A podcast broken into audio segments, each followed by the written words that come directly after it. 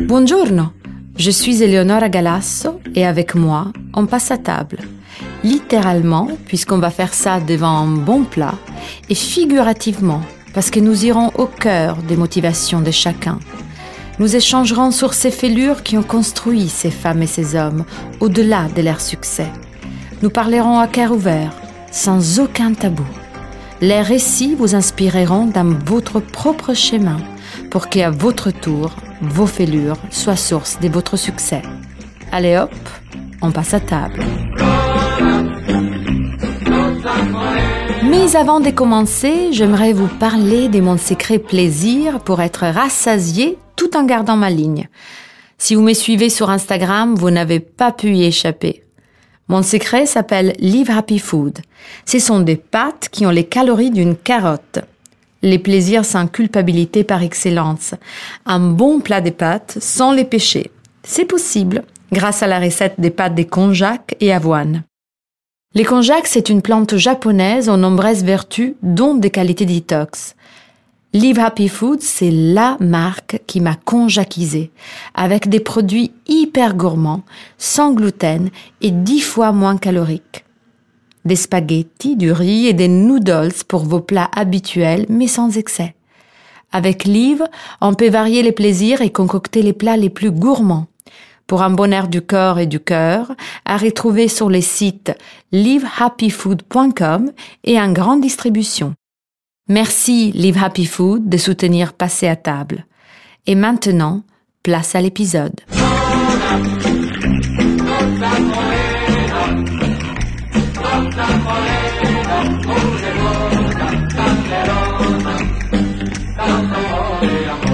Amanda Ster, est romancière, réalisatrice et scénariste pour le cinéma et le théâtre. Une femme libre qui impose son talent indiscutable et multifacette, avec cette modestie propre aux grands observateurs, funambule entre ce qui se passe à l'extérieur et ce qui nous arrive à l'intérieur, malgré nous et qu'elle nous dévoile si généreusement, avec à l'actif une trentaine entre livres, pièces théâtrales et longs métrages. Dans son temps retrouvé, Proust disait En réalité, chaque lecteur est, quand il lit, le propre lecteur de soi-même. L'ouvrage de l'écrivain n'est qu'une espèce d'instrument optique qu'il offre au lecteur, afin de lui permettre de discerner ce que, sans ses livres, il n'ait eu peut-être pas vu en soi-même. En regardant Amanda Sters, on dirait qu'elle est dotée d'une forme de timidité, audacieuse, aérienne et pourtant pas du tout volatile. Avec son dernier roman, Les Cafés Suspendus, qui vient de paraître aux éditions Grasset, elle nous transporte avec légèreté dans un enracinement profond, celui des ruelles d'un Naples de mille colori, comme le disait la chanson de Pino Daniele, où s'enchevauchent sept destinées, dont les quotidiens s'habillent de cette ville effrontée, sauvage et raffinée portant donc plusieurs casquettes avec panache. Amanda Sters nous inspire dans sa façon de penser la liberté et la légitimité d'un travail d'artiste, pas comme les autres. Gourmande, disponible, sereine et délicieusement mystérieuse. Merci de passer à table avec nous, chère Amanda Sters. Merci, Eleonora. Amanda, en quoi êtes-vous la même personne que lorsque vous étiez enfant? J'ai fait des détours, mais je suis plus que jamais euh, la même personne que quand j'étais enfant. Euh, et en même temps, euh, très différente dans le sens où j'ai abandonné une gravité. J'étais une enfant très réservée, comme je le suis maintenant, mais beaucoup plus sombre. Euh, J'aimais pas trop qu'on décide des choses pour moi et sans avoir vécu de drame profond, euh, euh, c'était une enfance pas très solaire. Et aujourd'hui, je pense que j'ai beaucoup plus de distance, d'humour, de recul. Euh, donc, je suis la même que la petite fille, mais avec un sourire en plus. Si vous pouviez parler à l'enfant que vous étiez, justement, avec cette gravité, que lui diriez-vous? Je pense que je lui parlerai pas, je pense que je la prendrai dans mes bras. je pense que c'est ça qui, qui m'a manqué plus. Quelle est la petite activité peu coûteuse qui vous rend particulièrement heureuse? Je dessine. Je fais beaucoup de dessins. Euh, mal, hein. Enfin, je veux dire, c'est très particulier mes dessins, mais en même temps que j'écris, euh, je, je dessine toujours. Donc, euh, j'écris à la main. Oui. Et sur tous mes carnets, il y a plein de petits dessins. Et alors souvent, je fais des petits livres pour mes neveux, nièces, euh, pour euh, mes enfants quand ils étaient plus petits, où j'écris, et je fais des dessins, ouais, ouais. Ils sont eux aussi publiés? Non, c'est vraiment pour nous, pour euh, ouais, la famille. ils s'amusent, ils ont des petits personnages à eux. Et non, je pense pas que je dessine assez bien pour, pour que ce soit publié, mais en tout cas, eux, ça les fait rire. Qu'est-ce que vous aimeriez faire si vous étiez un homme? J'ai pas du tout envie d'être un homme d'abord. Euh, je sais pas, peut-être si j'étais un homme, j'aimerais euh, regarder une femme avec empathie. J'ai l'impression que on fait toujours, nous les femmes, un, travail pour essayer de comprendre les hommes, mais j'ai l'impression que c'est rare dans le sens inverse. Je suis pas du tout en colère contre les hommes. J'ai plein d'amis hommes. J'ai pas de, j'ai pas ce sens-là d'un féminisme anti-masculin, mais en même temps, je trouve qu'il y a encore beaucoup d'injustices, beaucoup d'inégalités et euh, ça prendra des années cette façon de voir le monde. Il faut, il faut la changer, mais ça prend du temps. Donc en, en tant que mère de garçon, je suis contente de voir que ça commence à changer. En tout cas, j'ai élevé mes enfants pour qu'ils regardent les femmes d'une autre façon. De quelle façon? Par exemple, la dernière fois, mon aîné, euh, il y avait une, euh, une fille très jolie. Son père lui dit, mais alors, elle te plaît pas, elle est très jolie? Il dit, ouais, mais elle est très jolie, mais elle a rien à dire. Et j'aimais le fait que pour lui, ce soit aussi important que l'enveloppe. Euh, je me suis dit, ah, c'est bien, il a déjà tout compris. Euh, et en fait, euh, un respect pour leurs copines. Ils ont plein d'amis filles qui viennent à la maison, qui ont des choses à dire, qui ont des ambitions. Et par exemple, quand ils décrivent leur femme idéale, elle a toujours, si ce n'est un métier, au moins un rêve ou un but. Ou voilà, ce sont, ce sont des femmes euh, pleines d'idées et c'est ça qui leur plaît. ouais. Ils sont peut-être un tout petit peu inspirés par leur maman aussi. Mais comme beaucoup d'enfants par leur mère en fait, mais euh, ce qui est bien c'est que voilà les femmes, je pense aujourd'hui, on élève nos enfants avec euh, nos garçons avec ce- ce regard-là et nos filles avec euh, l'envie qu'elles n'aient pas de frein ou de limite à leur destin ou à leurs rêves. Moi, je me rappelle que quand j'étais petite, il y avait des femmes écrivains. En revanche, il n'y avait pas de femmes cinéastes. Il y avait Jane Campion, quoi. Et encore aujourd'hui, il y a presque que- qu'elle, en fait. Et j'ai l'impression qu'il y a quelques femmes qui sont là pour l'exemple ou pour respecter la parité, mais j'ai pas l'impression qu'on soit vraiment prise au sérieux encore. Il y a toujours ce truc un peu méprisant de ah oui c'est la mode maintenant les femmes au cinéma, ce qui d'abord est statistiquement faux, mais voilà il y a toujours un, un rapport à ça qu'on le fasse ou qu'on le fasse pas, c'est parce qu'on est une femme ou parce qu'on n'est pas une femme. Et je voudrais juste que les artistes soient respectés euh, en tant que tels et pas euh, parce qu'ils ont un sexe ou une couleur de peau ou euh, c'est encore une lutte qui est pas qui est pas terminée. Est-ce que vous l'amenez Oui, à ma façon. Euh, mais c'est vrai que quand euh, je peux, euh, sur les plateaux de tournage, j'engage des jeunes femmes. J'ai récemment tourné un film en Italie et je, voyais à quel point c'était compliqué. En Italie, c'est pas encore, il y a pas encore beaucoup de femmes qui ont accès à, ces métiers-là sur les plateaux de cinéma. Mais j'avais un grand respect de la part de mes équipes et ils étaient très sympathiques, mais il n'y avait pas beaucoup de femmes. J'ai dû vraiment lutter pour trouver assez de femmes dans l'équipe. J'ai eu par exemple une jeune photographe de plateau qui a commencé sur euh, Madame. Personne ne voulait l'engager parce qu'elle avait 20 ans, que c'était une jeune fille, qu'au passage elle était très jolie, donc je pense que ça venait avec des a priori. Et en fait, elle a fait un travail remarquable, mais j'ai dû l'imposer. Euh, et j'ai dû vraiment dire c'est comme ça et pas autrement. Et on n'a pas tout le temps, euh, ni le luxe de, pouvoir le faire, ni l'envie, ni le temps. Et en fait, c'est important de redistribuer. Et moi, il y a des femmes qui m'ont donné ma chance. Je pense à Brigitte Macchioni, qui est la présidente du GC, euh, et qui m'a vraiment permis de réaliser mon premier film et qui, voilà, qui a cette envie d'inclusion.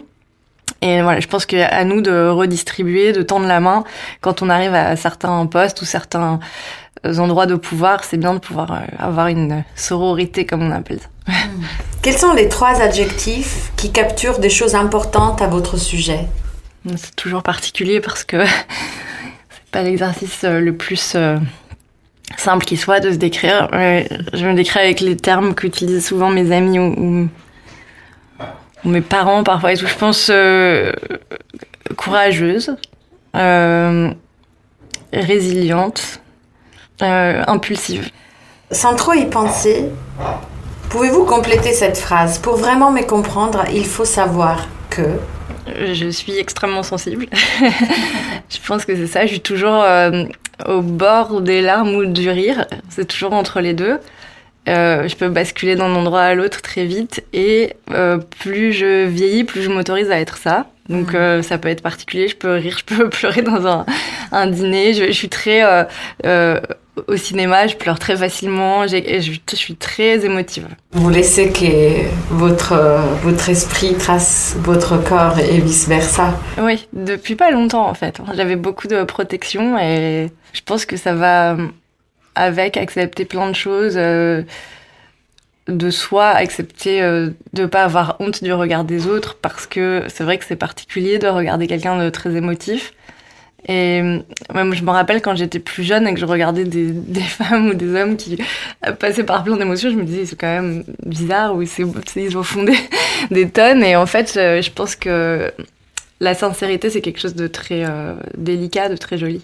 Ça donne cette immédiateté de l'attachement en fait. Parce qu'on sent de connaître la personne parce que la personne s'autorise cette ouverture.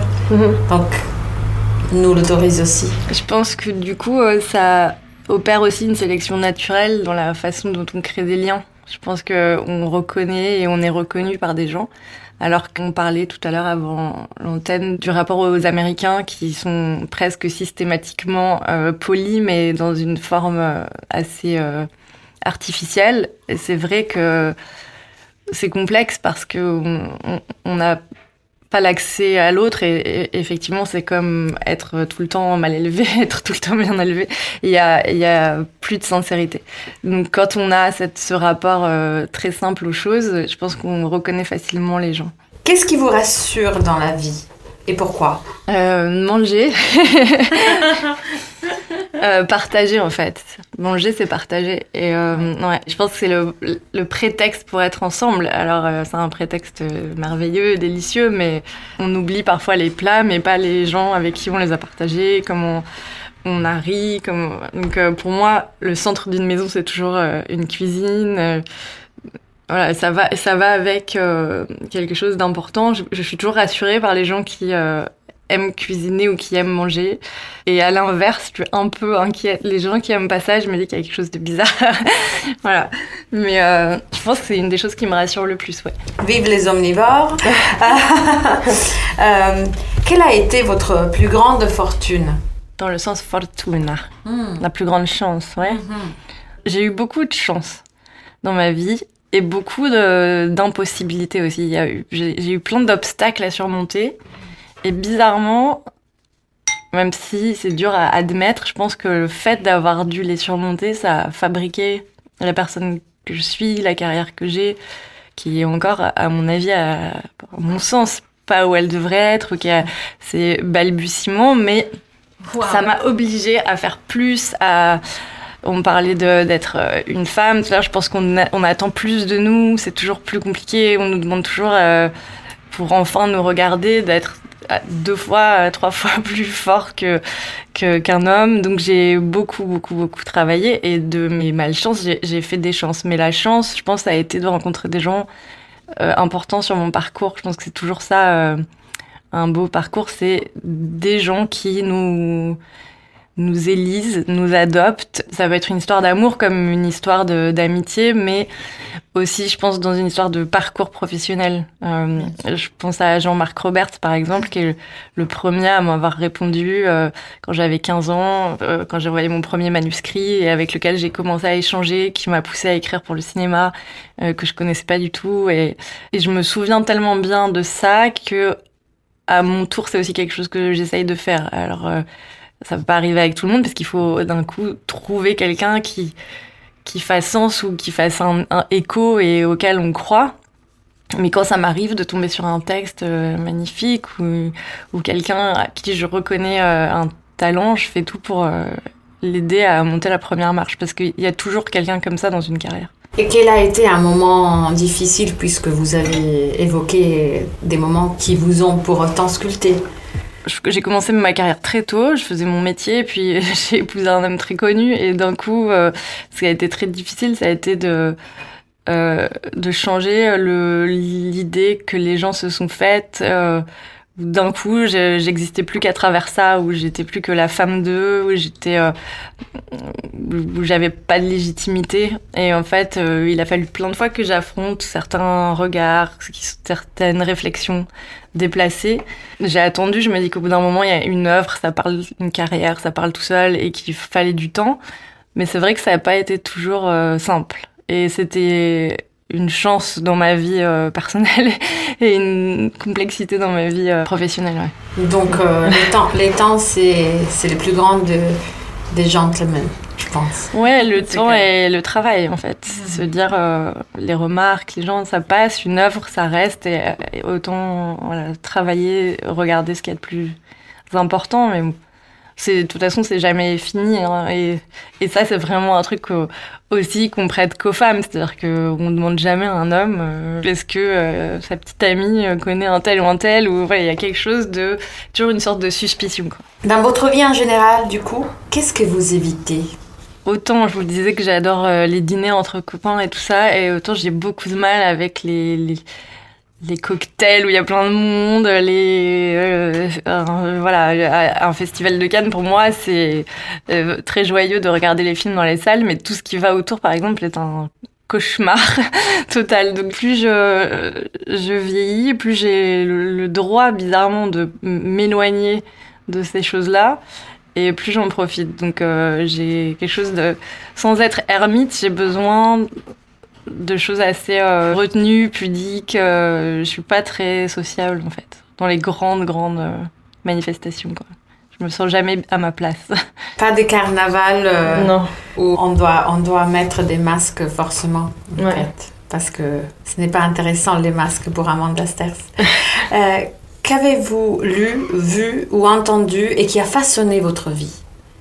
On me pose souvent cette question. Il y a plein de choses qui ont façonné ma vie personnelle, mais ma vie euh, euh, d'artiste, j'ai l'impression qu'elle est très différente. J'ai l'impression qu'elle elle évolue toute seule, debout, comme si elle avait un chemin à elle et qu'elle était jamais influencée par ce que je lis ou ce que je vois. Ou en fait, j'ai pas l'impression de de me dire ah je voudrais écrire ci ou j'aurais voulu écrire ça. J'ai jamais eu cette, cette sensation là. Mais en tant que qu'individu, j'ai été très touchée par des œuvres comme très tôt. Euh, comme E.T. par exemple, qui était le premier film que j'ai vu de Steven Spielberg. Pour moi, c'est un bouleversement. Encore aujourd'hui, c'est des choses qui me font encore pleurer. Je me rappelle quand je les, ai, je les montrais à mes enfants. J'étais, euh, voilà, c'est des choses qui m'ont bouleversée parce que c'est des thèmes sur la différence, sur l'acceptation, sur il y a une profondeur euh, exceptionnelle dans ce film de Spielberg. Il y a après dans les dans les œuvres euh, romanesque, je me rappelle d'une émotion charnelle de lectrice. C'était euh, J'irai cracher sur vos tombes de Boris Vian et Le diable au corps de Radiguet où j'ai compris que la littérature pouvait être sensuelle ou avant même de comprendre vraiment ce qu'était le désir ou d'avoir désiré un homme dans la vie, ça, ça a été une compréhension par la, littérature. Je me rappelle très clairement. Après des œuvres comme celle de Marguerite Yourcenar, quand d'un coup j'ai découvert Yourcenar, j'ai voulu tout lire. Euh, Sagan, ça a été important aussi. Euh, je découvre tout le temps des, nouvelles choses et euh, et beaucoup la sculpture, la photo. Je regarde beaucoup d'œuvres qui sont pas forcément littéraires. Je vais beaucoup dans des musées. Il y a une sculptrice japonaise qui s'appelle Shiharu Shiota, qui est pour moi un génie. Et euh, j'avais pu acheter une de ses sculptures et à un moment, j'avais pas du tout d'argent, j'ai dû la revendre. C'est mon pire, c'était le pire truc de ma vie. J'aurais pu vendre tout ce que j'avais, j'avais rien d'autre, j'étais obligée. Et mon rêve, c'est de, de, racheter une. Euh, et entre temps, malheureusement, euh, Pinot a, a décidé qu'il adorait aussi, et donc il l'a acheté. Donc on va dire que ça a un peu monté. Mais euh, voilà, et je pense que je vous conseille de regarder ses œuvres. C'est, très très beau. J'avais euh, une sorte de robe, c'était une robe blanche emprisonnée dans des toiles d'araignée, on dirait dans des toiles d'araignée. Et, euh, pour moi, ça parle de nostalgie, de, d'enfance, d'impossibilité, de rêve. C'est, très très beau ce qu'elle fait. Et aussi de cette dichotomie entre l'individu, Amanda, et ce qui est du parcours professionnel d'Amanda. Cette, euh, cette, dichotomie qui fait que en fait, euh, les, deux, les deux mondes se frôlent en se respectant sans s'envahir. Mais j'ai l'impression que vos œuvres viennent vraiment de, de, de, vos entrailles, en fait. De quelque chose qui n'est pas de l'ordre de une contamination du quotidien. Non, mais il n'y a, pas de, mais a pas de dichotomie, sauf qu'il y a en fait une armure que je suis obligée de mettre pour faire exister ces œuvres, pour aller euh, chercher des financements quand je fais un film. Pour... c'est un jeu auquel je suis obligée de jouer, qui ne m'intéresse pas forcément, mais que je sais faire, parce que j'ai pas le choix. Mhm. Mais ça doit être la seule dichotomie, parce que pour quelqu'un qui me connaît, je suis tellement dans mon travail, même quand c'est pas du tout autobiographique, ça parle de, euh, sincèrement, des, des, choses qui me touchent, de mes émotions, de les gens qui, d'ailleurs, aiment mon travail, en général, m'aiment bien et je m'entends bien avec eux. C'est-à-dire que je, je suis mes... C'est moi, je suis mes lecteurs. C'est mes lecteurs qui me suivent. Mais voilà, ça fait des années que je les vois vieillir avec moi, grandir pour certains, et euh, on se retrouve dans des signatures. Et leur avis est hyper important, mais pour la plupart, c'est des gens avec lesquels je pense que je pourrais être amie. Il y a vraiment euh, quelque chose qui se passe avec les gens qui suivent mon travail. C'est justement de l'ordre de ces langages communs dont Proust parlait que vous arrivez à toucher. Vous arrivez à toucher les autres en fait. Et donc il vous donne cette partie d'eux-mêmes euh, qui rejaillit en vous. Et... et ça va vous plaire, il m'apporte à chaque fois des choses à manger. Non. Je vous jure, ils viennent avec des spécialités du coin. À chaque fois, je, repars avec ou des confitures qu'ils ont faites de leur jardin. Euh, un jour, j'ai eu le malheur de dire que, euh, en fait, on devait dire euh, qu'est-ce que, je sais plus dans une interview, qu'est-ce qui est votre euh, chose que vous devez jamais avouer que vous mangez. J'ai dit du Nutella, ils sont venus avec, j'allais me suis retrouvée avec 10 yeux. Donc euh, il y a toujours ce truc en même temps très doux de vouloir me donner à manger, me nourrir. Il y a quelque chose de très euh, touchant. Pour moi, c'est un signe qu'ils aiment vraiment ce que je fais pour arriver avec, avec des chocolats ou des, des trucs qu'ils ont cuisinés.